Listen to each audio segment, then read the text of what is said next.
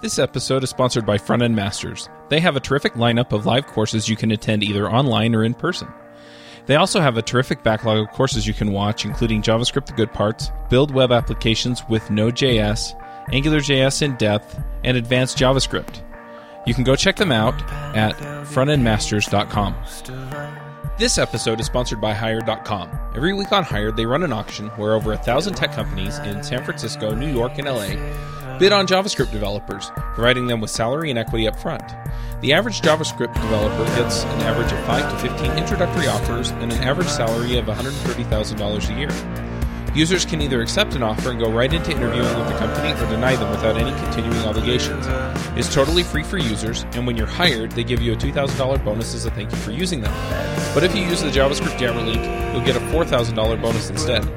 Finally, if you're not looking for a job but know someone who is, you can refer them to Hired and get a $1,337 bonus if they accept the job. Go sign up at hired.com slash JavaScript Jabber. This episode is sponsored by Wijmo 5, a brand new generation of JavaScript controls. A pretty amazing line of HTML5 and JavaScript products for enterprise application development, and that Wijmo 5 leverages ECMAScript 5, and each control ships with AngularJS directives.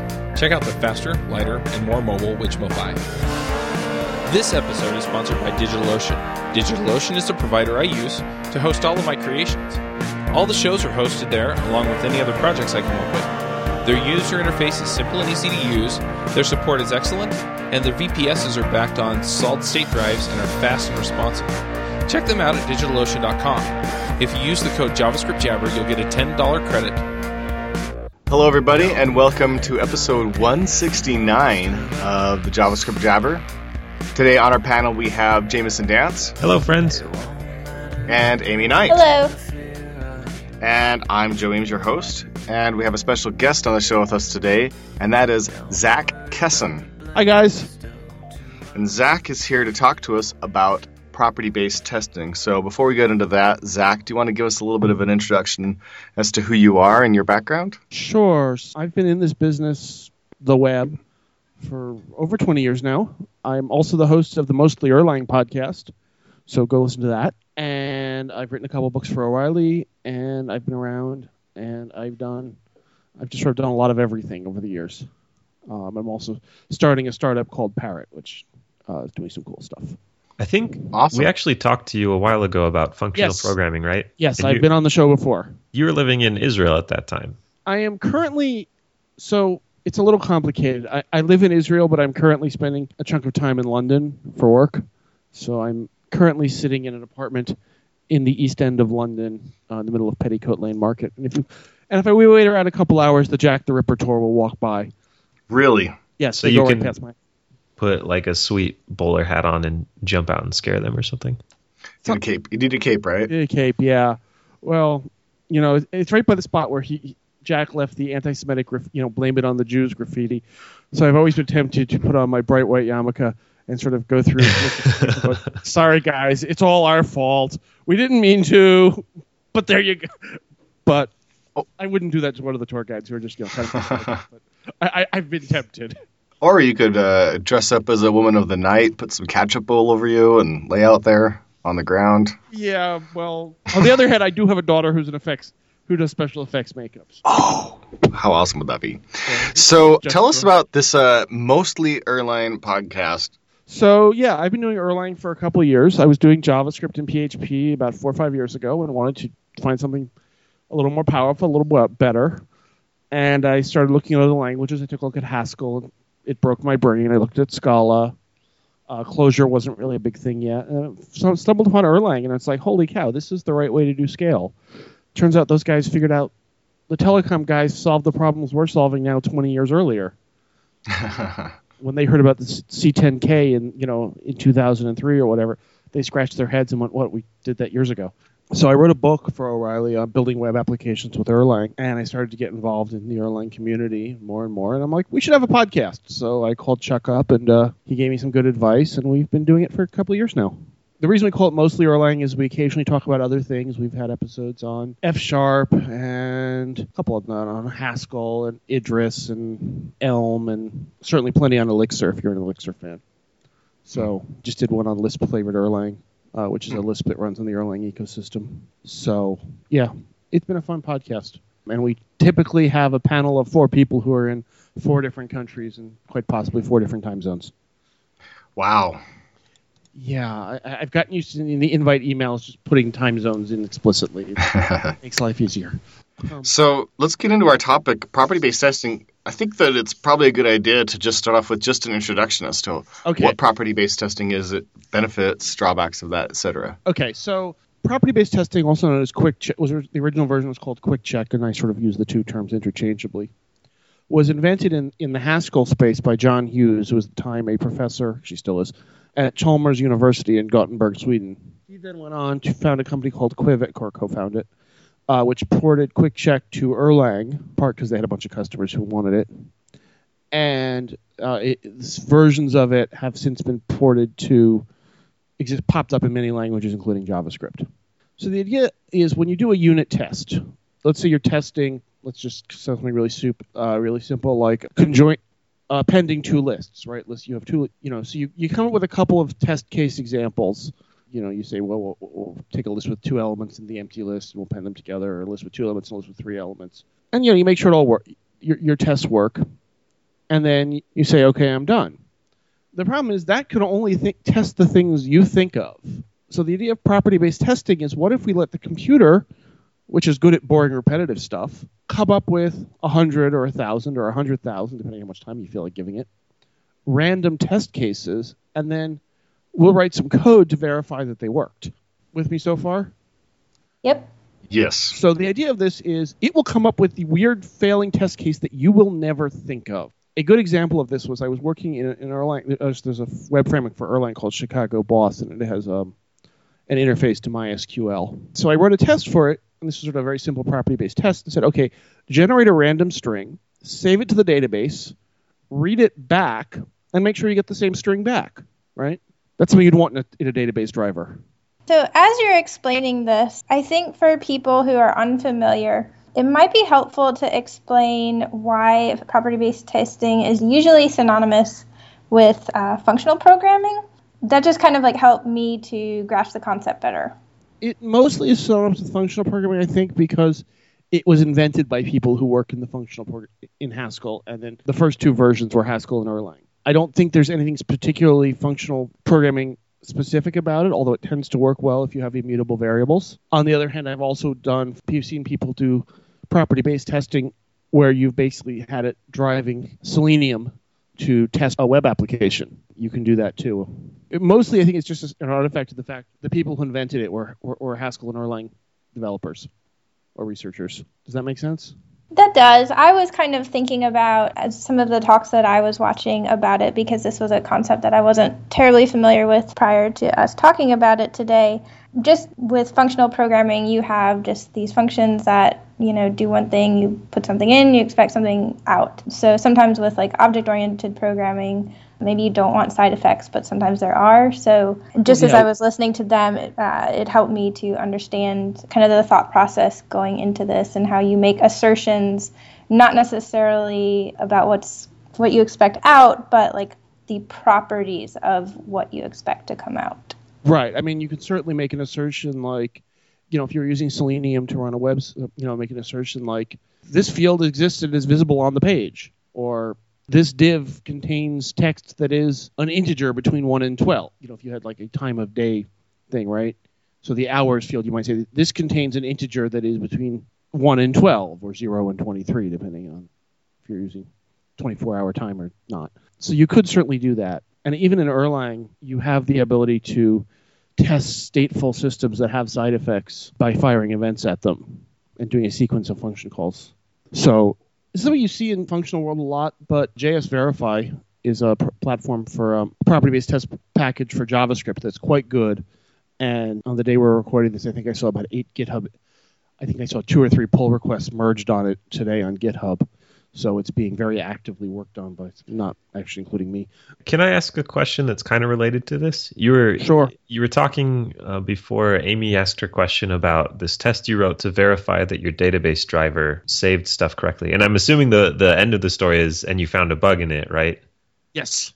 So how do you handle tests like that that that touch? I mean, if you're just manipulating an array in memory or something, you can run 10,000 test cases. If you're reading and writing to and from a database, it, it seems like there are resource constraints, there are dependencies on outside state. You talked about that a little bit, but how do you it, it seems like this is a really great idea for pure functions and then when it hits the real messy world where you can't have all your data in memory, and all your output to be writing to memory.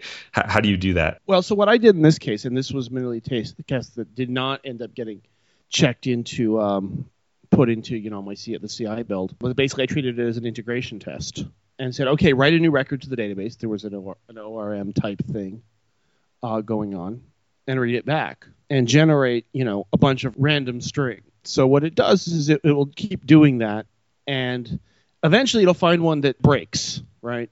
Now, the problem you're thinking is, well, chances are what breaks is going to have a lot of noise in it, right? It's not going to be a three a three character string. It'll probably be like a 30 character string. So what most good property based test frameworks do is they actually have a thing called shrinking, where they'll take that 30 character string and just do basically a depth first search on it and start automatically removing elements. So all of the things that are not relevant to the bug get pulled out before they show it. It shows it to you. So you see the simplest possible case. But in terms of state, yeah, sometimes that is hard, where you have to, if you have a stateful system, testing of stateful systems is a tricky thing. I mean, in that case, it was a test system set up, so I could just delete, dump the database and not really worry about it. But in other cases, yeah, you have to um, have a cleanup code or something. But you know, I mean, that's a general problem of testing stateful systems. Sure. Um, it, it, just seems like testing pure functions is not the hardest problem. And no, so t- a system that is a lot better at testing pure functions is like helping people that are already in a great position, not helping right. people with their real world pain. But I mean, yeah, th- this is true. That being said, a lot of people have been using quick check for tests.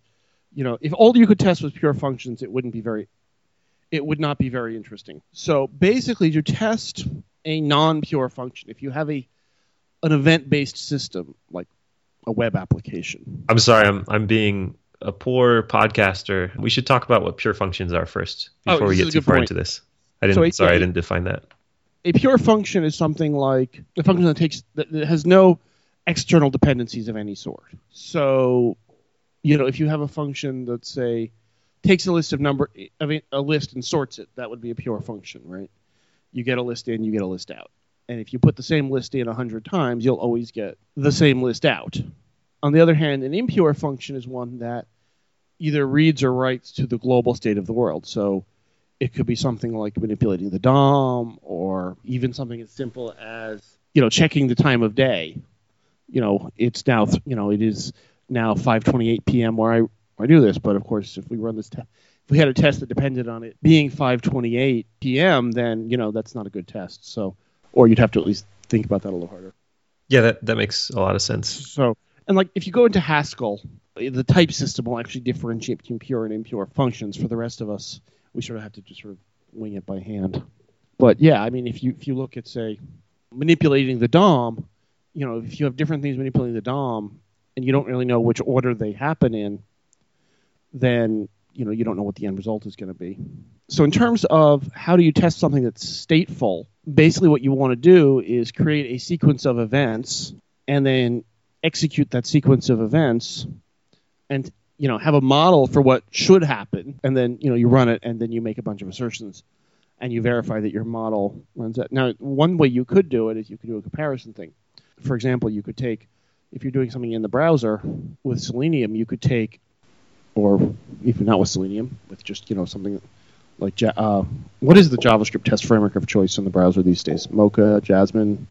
Oh man, like everything else, I don't know that there's a super solid winner. I think Mocha or Jasmine are, are both fairly yeah. popular. Okay, yeah, so Mocha Jasmine. So if you had a bunch of tests that you were running through Jasmine or Mocha, it doesn't matter. You know, you might want to verify that they work the same on all browsers, right? So you could then launch it in Internet Explorer, use Selenium to just drive this launch one copy of the Internet Explorer, every developer's favorite web browser, right? Not.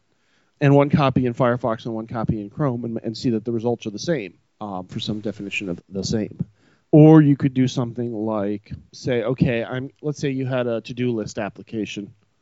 You could have a couple of possible operations you could perform on it. You can add an item, you could mark it done, you can delete an item, and you know, or let's just sort of say you had those three. So you can have a model for, okay, if I add four items, then delete one of them, then add two more, and then and so on. Then you can say, all right, at the end of it, I expect to have this, you know, to be in this state. Let's run it and see, and, and then let's just generate hundred sequences and see what happens. I, I will warn you that one general piece of advice, at least uh, I haven't tried in JavaScript, but it's probably true, is when you're doing shrinking, which I mentioned earlier, if you're doing stateful stuff, you may want to shrink, set it up such that you can shrink down to a weight, because sometimes that confuses things. Where you know you do four operations, but only the first and the fourth are relevant, but the other two just take up some time that lets something happen. So bugs using this approach. One of the best ones that I know of. Um, does anybody drive a Volvo? I have in the past. Okay. Not right now though. So Volvo hired Quviq, John Hughes' company, to write quick check tests to or tr- properties to test the components that go into their cars because cars contain a lot of computers. And let's face it, a car these days is just a computer with a motor and wheels, or a network of computers, right? And you'd like to hope that the software that goes into your car works better than the software that does a lot of other things. I don't know if it is, but I'd like to hope it is. So there's a Agreed. there's a bus that connects all the computers in your car, and there's a priority level on the bus, so you can have things. Some things are high priority, which is good because you want the thing that's running your radio to have a lower priority than the thing that's running, say, your brakes. So they basically set up a system where they would send events in and expect that they'd come out in the correct order as determined by priority. Problem was there was two versions of this standard. One had like a smaller number of priority levels, and the other one had a, a much bigger number. And the way you differentiated was you set a bit. You set the high order bit. So something was not checking that bit right and just considering it as part of the integer. So something that should have had a very high priority came out having a very low priority. And they discovered this by basically generating a random sequence of com- you know random sequences of commands and then firing them in and then just fight until they found one that did the wrong thing. And you know, you just sort of say, okay, 100 commands go in, you should get 100 commands coming out, and they should always be in the correct order, or however it works. And then they found one that wasn't, and then they were able to reduce it down to just a few things. Um, another example was um, a friend of mine, Heinz, runs a, a virtualization thing uh, package called Project FIFO, which is based on Solaris, and he found a very weird bug, which I, I'm not going to describe because I don't really remember how it worked, where if you instantiated, like, created a new virtual machine, instantiated killed it, and did something else all within a certain amount of time, it did something really we- like it should never have done. It's one of those bugs you probably would never find manually because it's just it requires just this weird sequence of events.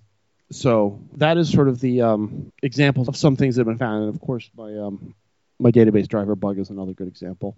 So it sounds like the broad theme of, of stuff that QuickCheck or property-based testing can help you with is if you're used to thinking of boundary cases when you're testing things, you would probably write your properties in a way that would test the boundary cases, but it'll also do weird stuff that you don't anticipate, basically. Right. There's always more boundary cases than you thought of. It might be a good idea for us to quickly explain boundary cases. So a good boundary. Ca- okay, so a boundary case. Well, I mean, here's a good example in that MySQL bug. So the bug in question was if you sent the string backslash backslash space into the database, the backslashes got deleted. So that's it's you just have this case where you have a special for some reason you have a special value where this one value or this one substring doesn't behave like all the others. Or another case might be where you have if things are added and removed from a list very quickly, maybe they come in in the wrong order, or things like that. We just have these weird cases where, especially with concurrency, where events don't happen in the way you expect. Uh, another way to think about boundary cases might be you maybe have designed this function with some implied range of, of properties. Like, say you wrote a function that sorts integers and you wrote it in a way that it can only take in 100 in- integers for some reason. I don't know why you would do that. Why not? Yeah, I don't know why you did it. But then, then you would feed in a function, or you'd feed in 101 integers and see what it does, kind of. So it's like places where you think the behavior might change if you pass a certain limit in or Right. something like that. Exactly. Or, you know, testing what would happen if, you know, the user enters bad input because users never do that. So th- those are sort of good examples. And, um, you know, the idea is that you don't, want to have to think of all these weird cases. So there, there's two, two other topics that you sort of say is, you know, first of all, how do you generate the data and the properties? Know, there is this whole concept of shrinking. I've sort of been hedging, wandering around. Why don't we start with uh, gener- generating the data? Yeah. Obviously, every package is going to be a little bit different. If you're working in JavaScript, there's a package called uh, JS Verify. So it has a nice DSL for how to generate the data. Basically, if you look at it, there are a couple ways. Basically, you basically give it a set of rules for how to generate it, and then you give it a function. And if that function evaluates to true, the test passes. And it, you can embed it in Mocha or Jasmine as appropriate. So that's sort of the, the short version. And basically, there, there are a bunch of functions that all compose that. So you can say, okay, I want an integer, or I want an integer between 1 and 12, or I want a Boolean, or whatever. And then you can do things like say, I want a JSON with these fields, and then each field is a property, so you know has the same thing. So you, a field might be an integer or an array of integers or an array of, or you can have one of a choice. So if you had, you know, you could give it 12 possible user IDs or something, and just have it pick one at random from that list, or and there are weighted lists and other things. So there, there are all sorts of things. Basically, there are all sorts of um, generators. There's integers of various sizes. There's UTF-8 strings. There's natural numbers, which with or without a maximum size.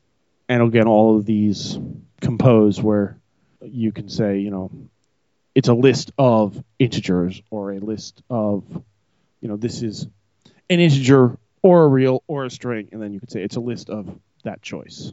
Does that make sense? Yeah, I think so. And then what you have to do is say, okay, now that I have this data, what do I do with it? How do I verify that the function that does what I think it's supposed to do? Right. Now, in some cases, there, there are sort of four general pat. There are four easy patterns for doing this. So the first one is if you have an ex another implementation that does roughly the same thing or the same thing, compare against that. So, for example, let's say you're uh, generating JSONs instead of just using the one that's built into JavaScript. Well, you do that specifically, I don't know. But or let's say you're generating some other data format, not JSONs, right? So chances are there's a version of that data format implemented in some other language, right? You might have an implementation in, let's just say, Python that can validate true or false that this is a valid example of whatever format you're looking at. So then you generate your data, you convert it into that format, you pass it to the Python program, and that says yes, it's good. So that's one option. The other thing you can do is the sort of the identity test where you can say, okay, if I re- encode this and then decode this, I should or read it then write it out then read it back or something like that.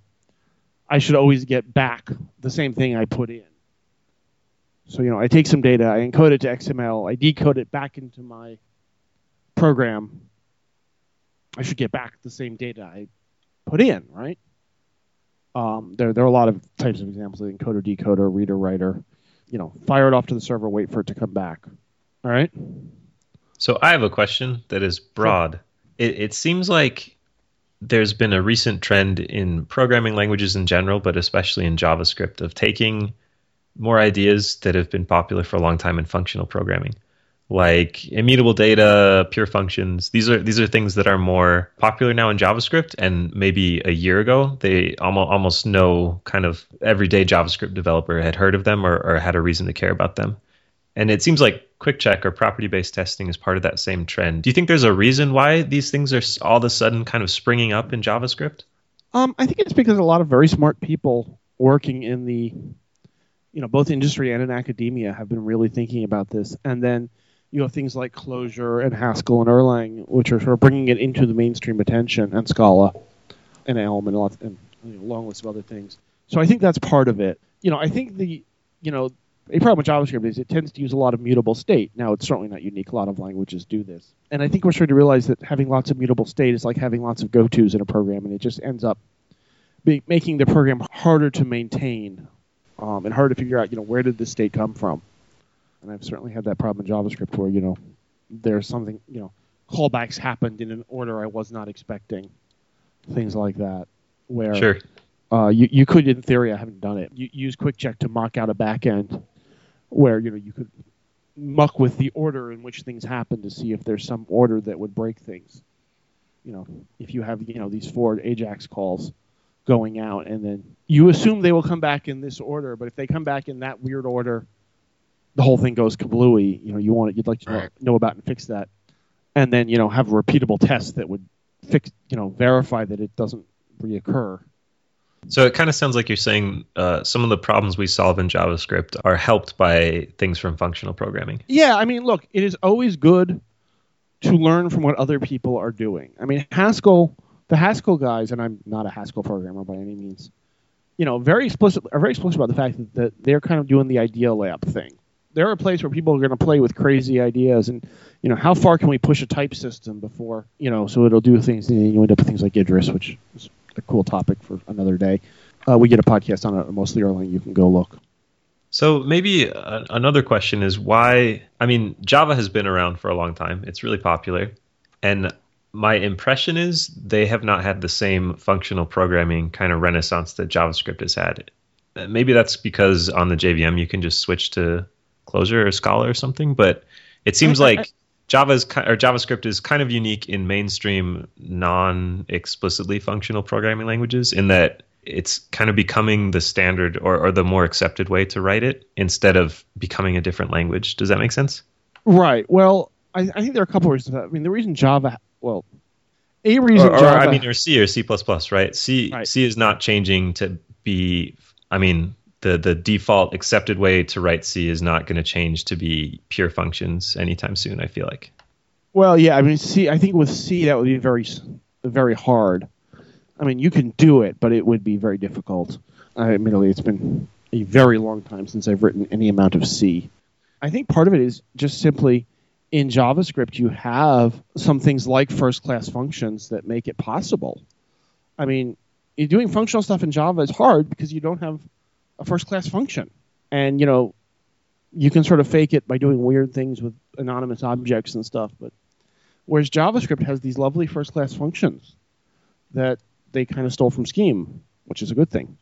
So I think that's a major part of it, and that functions, you know, callbacks and functions, for all that they occasionally get messy, are a core competency of JavaScript programmers. Whereas I think in some other languages, like Java, even though Java 8 now supports lambdas, lambda being computer science term for an anonymous function, but for those of you who've not heard the term before, then you know most JavaScript programmers are used to dealing with closures and with things like anonymous functions, whereas say a Java programmer might not have that, you know, would not be used to that. So I think that's one way.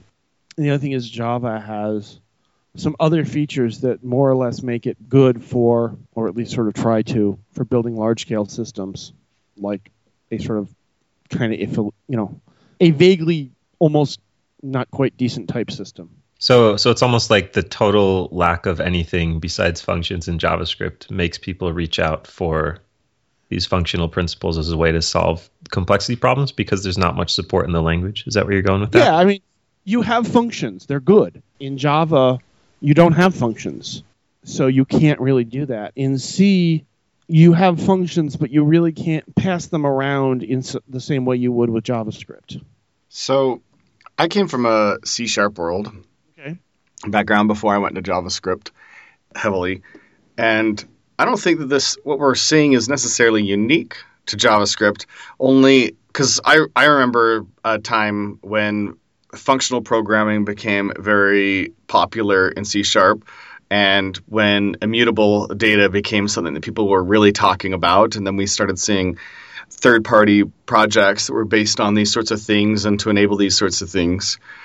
But I do think that what Zach is saying is somewhat true, and that is like, especially with these other languages, they're actually a lot uh, stricter. You know, JavaScript is extremely flexible, so it can move through, do other th- paradigms easily or easier than something like C sharp. C sharp is very close to Java, right? So it can do these sorts of things easier. Where with C sharp, it takes a long time for them to change how C sharp works, and it's it's just more set in I don't know if set in stone is the right thing, but just less versatile. Where C JavaScript is pretty versatile, and JavaScript's just really n- new in comparison. Although JavaScript's actually older than C sharp, we just didn't really program much with it until kind of more recently. Yeah, I mean You know, the, fir- six- the, the, the first decade of JavaScript. I mean, I remember the first ever JavaScript application with application in quotes I saw it was probably about 1996 or 1995, something like that. It was on a bank's web page, and it was like a, a loan calculator, a mortgage calculator, or a savings calculator. You know, so you know if I put in five hundred dollars into my bank account and then at two percent interest and you know another put another five hundred dollars every month after five years, how much money will I have? You know that kind of Right. thing, which you know it's a perfectly useful application, but it's not it's not particularly big. Right. This, this, this is not you know this is not Gmail or you know the Google presentation software, you know the Google Docs uh, version of PowerPoint, whatever they call it. You know, I mean, which is just you know JavaScript and other languages. I think PHP falls into this too. We're really started to be very sort of doing very small, little, simple things.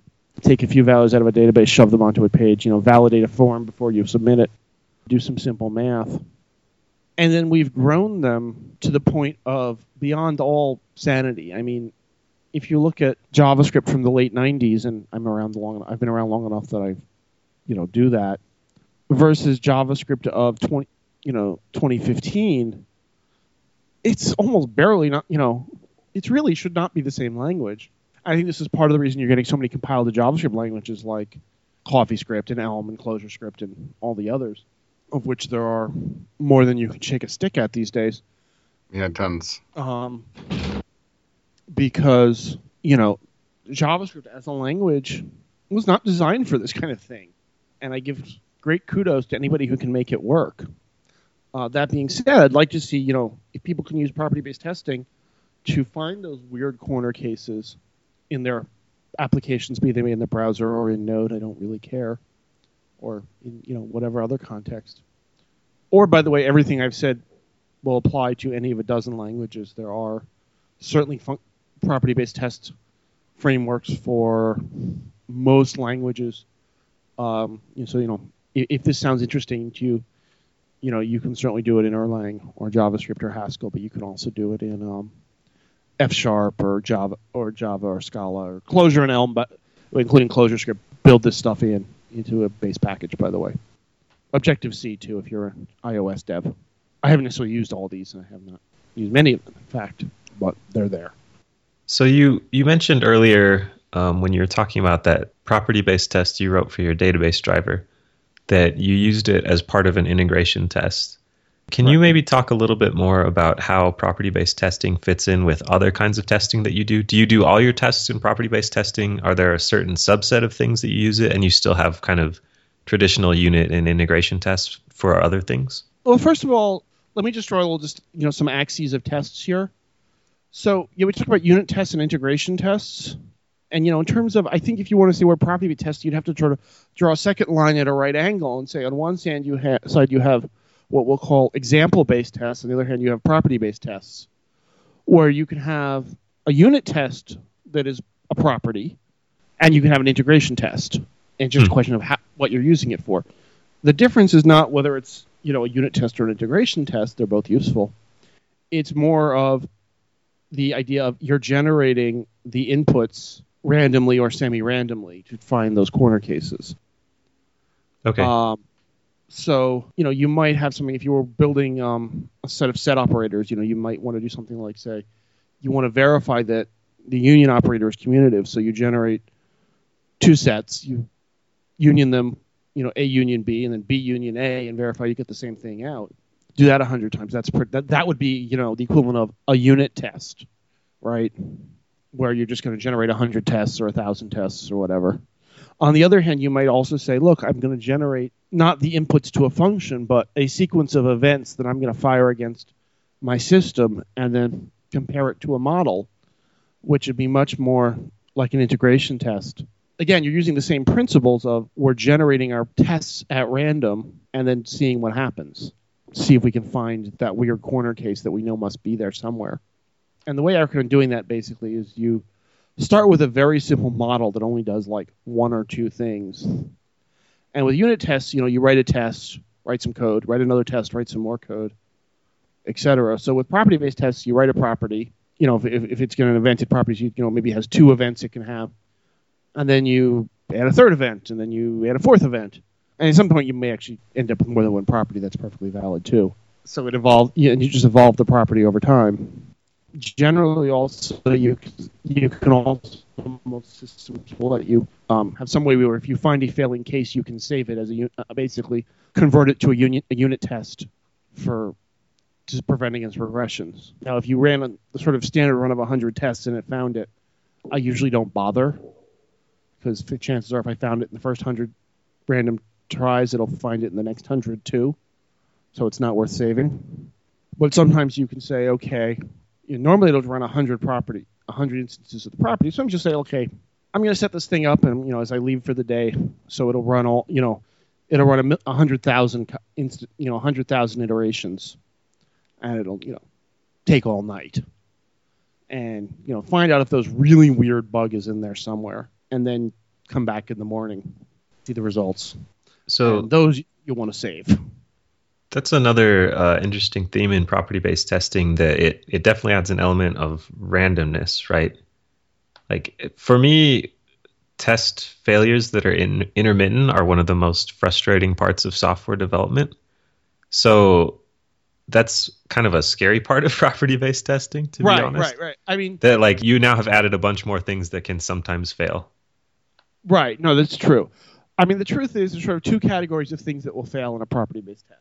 You have thing a which is it'll fail if you say generate 100 test cases. You have type a which you know if you do that 10 times it'll fail 9 times. Sure. And those are usually really easy to you know the things you would probably have written a unit test for anyway. Sure. And then you have type B, where if you run 100,000 instances and you're lucky, you catch it. Those are the ones you probably never wrote a test, would have written a thing for anyway.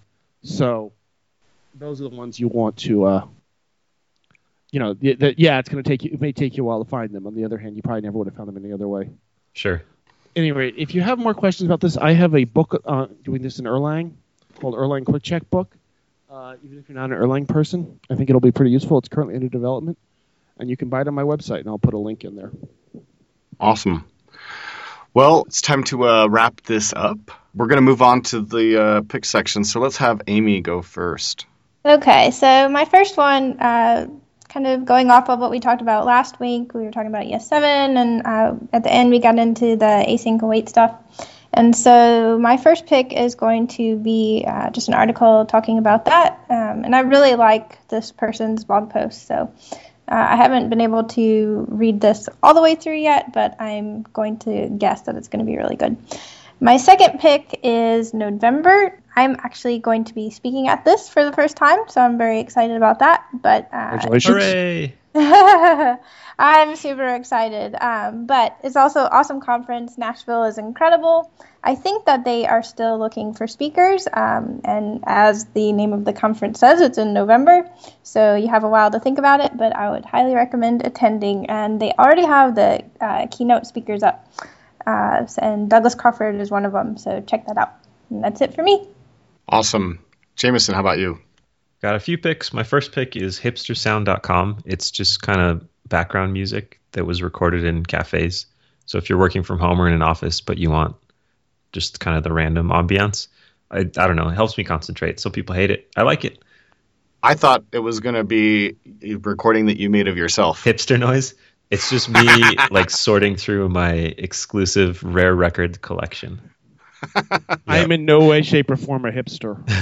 so. this is this is a deep cut from this rare bootleg album. nope. You you tying your shoes. No, it's it's less annoying than that. Yeah, me like grooming my tying waxed mustache or something. Right. Tying your hush puppies, should. I say. Uh, my next pick is a talk by David Nolen, who's kind of like the grand vizier of ClojureScript. He's really smart and I love all of his talks, but this one is on Om Next, so the next version of his ClojureScript UI framework based on React. And it's really good if you're into React, but it's also really good to just see some of the really exciting ideas coming out of front end JavaScript development. And then another pick is just a song I've really liked this last week. It's called Weight in Gold by an artist called Gallant. I've never heard of them. I just found it on some random Spotify playlist. Uh, and then my last pick is React Rally. It'll be about a month away by the time this podcast goes live. It's August 24th and 25th in Salt Lake City, a JavaScript conference uh, for React. The speaker lineup is live right now. Um, if you go to reactrally.com, you'll be able to see who's speaking. And I think it'll be super great, and you should buy a ticket and come. Those are my picks. Awesome.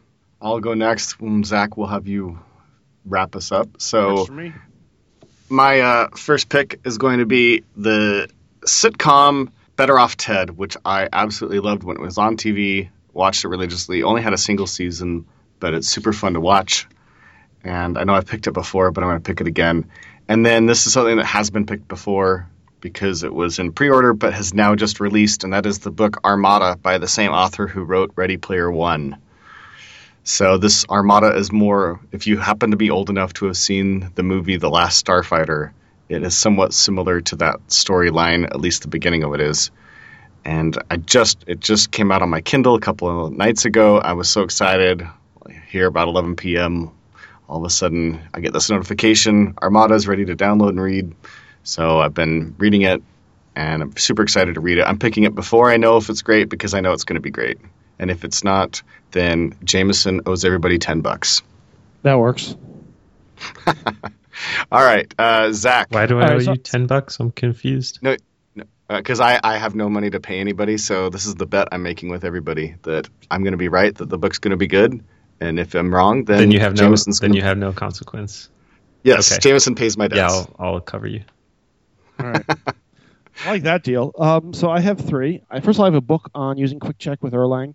I was actually working on one with JavaScript, but it's on indefinite hold, so don't buy that. So it's not really for sale. Uh, it's called the Erlang QuickCheck book. Goes over a lot of what we discussed using the examples of Erlang, but most of what I said will also work in other languages, so it may still be useful for you. Second of all, I'm starting with a friend of mine, my friend Heinz, and I are starting a startup called Parrot, or Parrot Universal no- Notification Interface. If you're building a SaaS type business that needs to notify people and you're wondering how do you talk to this customer who's using Jira and that one is using Pivotal and the other guy wants GitHub issues and the other people are using Bitbucket, we provide you one API that you can talk to and just let your customers figure out how they want to get notified. So if that's interesting, it's parrot-uni for Universal Notification Interface.com. And the third pick is a novel. It's called The Famine of Men. And it's by uh, Richard H. Kessin, who's my father but that being said, it's a really good novel. And it's about a virus that comes in and causes uh, the male, bo- male men to stop producing testosterone, and the people who hunt it down and figure out what to do about it. A really good book, and I recommend it highly. And that's not just because it's written by my father, but was, I really enjoyed it. So those are my three picks. So awesome. And I really wish that virus really existed because there are certain parts of the world if we could dump it on it would probably do a world of good. But that's probably a violation of a bunch of UN treaties, so just as well. Um, Meh. All right. Well, thanks again for coming on the show. We've appreciated having you on. It's been uh, a great show. Yeah, thank and, you. And uh, we will see everybody next week. And thanks for tuning in and listening. This episode is sponsored by Mad Glory. You've been building software for a long time, and sometimes it gets a little overwhelming. Work piles up, hiring sucks, and it's hard to get projects out the door. Check out Mad Glory. They're a small shop with experience shipping big products. They're smart, dedicated, will augment your team, and work as hard as you do. Find them online at madglory.com or on Twitter at madglory. Hosting and bandwidth provided by the Blue Box Group. Check them out at bluebox.net. Bandwidth for this segment is provided by CacheFly, the world's fastest CDN. Deliver your content fast with CacheFly. Visit C-A-C-H-E-F-L-Y.com to learn more. Do you wish you could be part of the discussion on JavaScript Jabber? Do you have a burning question for one of our guests? Now you can join the action at our membership forum. You can sign up at javascriptjabber.com slash jabber, and there you can join discussions with the regular panelists and our guests.